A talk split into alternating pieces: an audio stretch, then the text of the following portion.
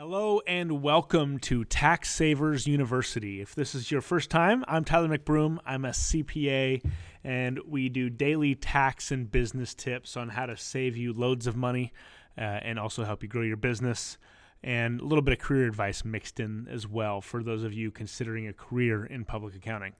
And uh, we don't do any ads or, or charge for this podcast, but uh, I would ask that if you do find some value in any of the tips that we share here, that you either A, tell a friend, or B, give us a review. Uh, really, uh, it's my thought that not enough people understand or know tax concepts, especially all the stuff we share here, and really trying to spread the knowledge of taxes across the tax savers nation.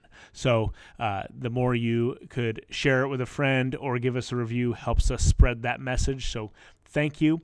Thank you for following. And if you're not subscribed, hit that subscribe button. Uh, and let's dive into the podcast.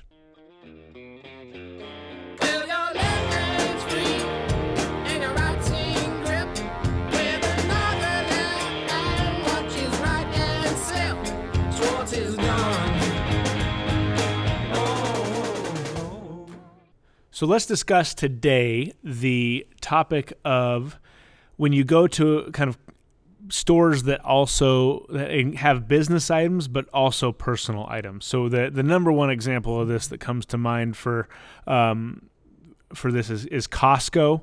Also, places like Target or Walmart or Amazon's a big one in this day and age.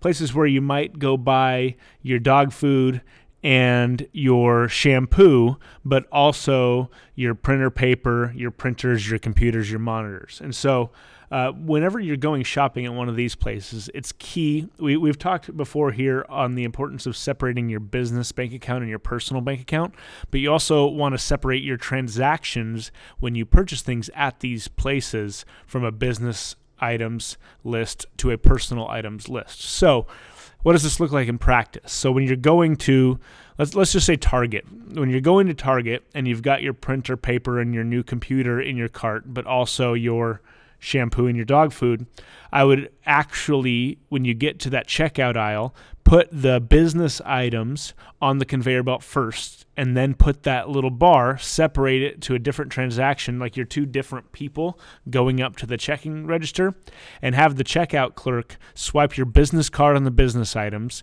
and then close out that transaction and then ring up a whole separate list of transactions for the personal items.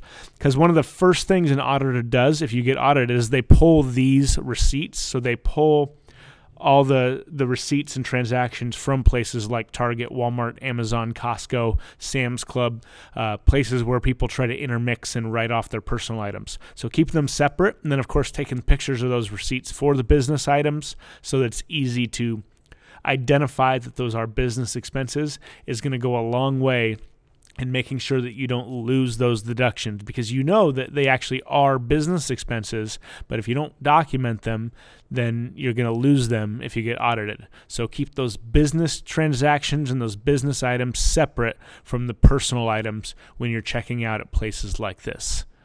Hope you found that valuable. Again, I hope you're really enjoying this podcast. And if you are, please tell a friend or give us a review. It really helps us spread this message and educate everyone on taxes because, as a lot of you have told me, it's an area that no one else is out there is talking about as far as from an education standpoint. So I really appreciate you following and giving those reviews and sharing it out with your friends and business family. We'll see you next time.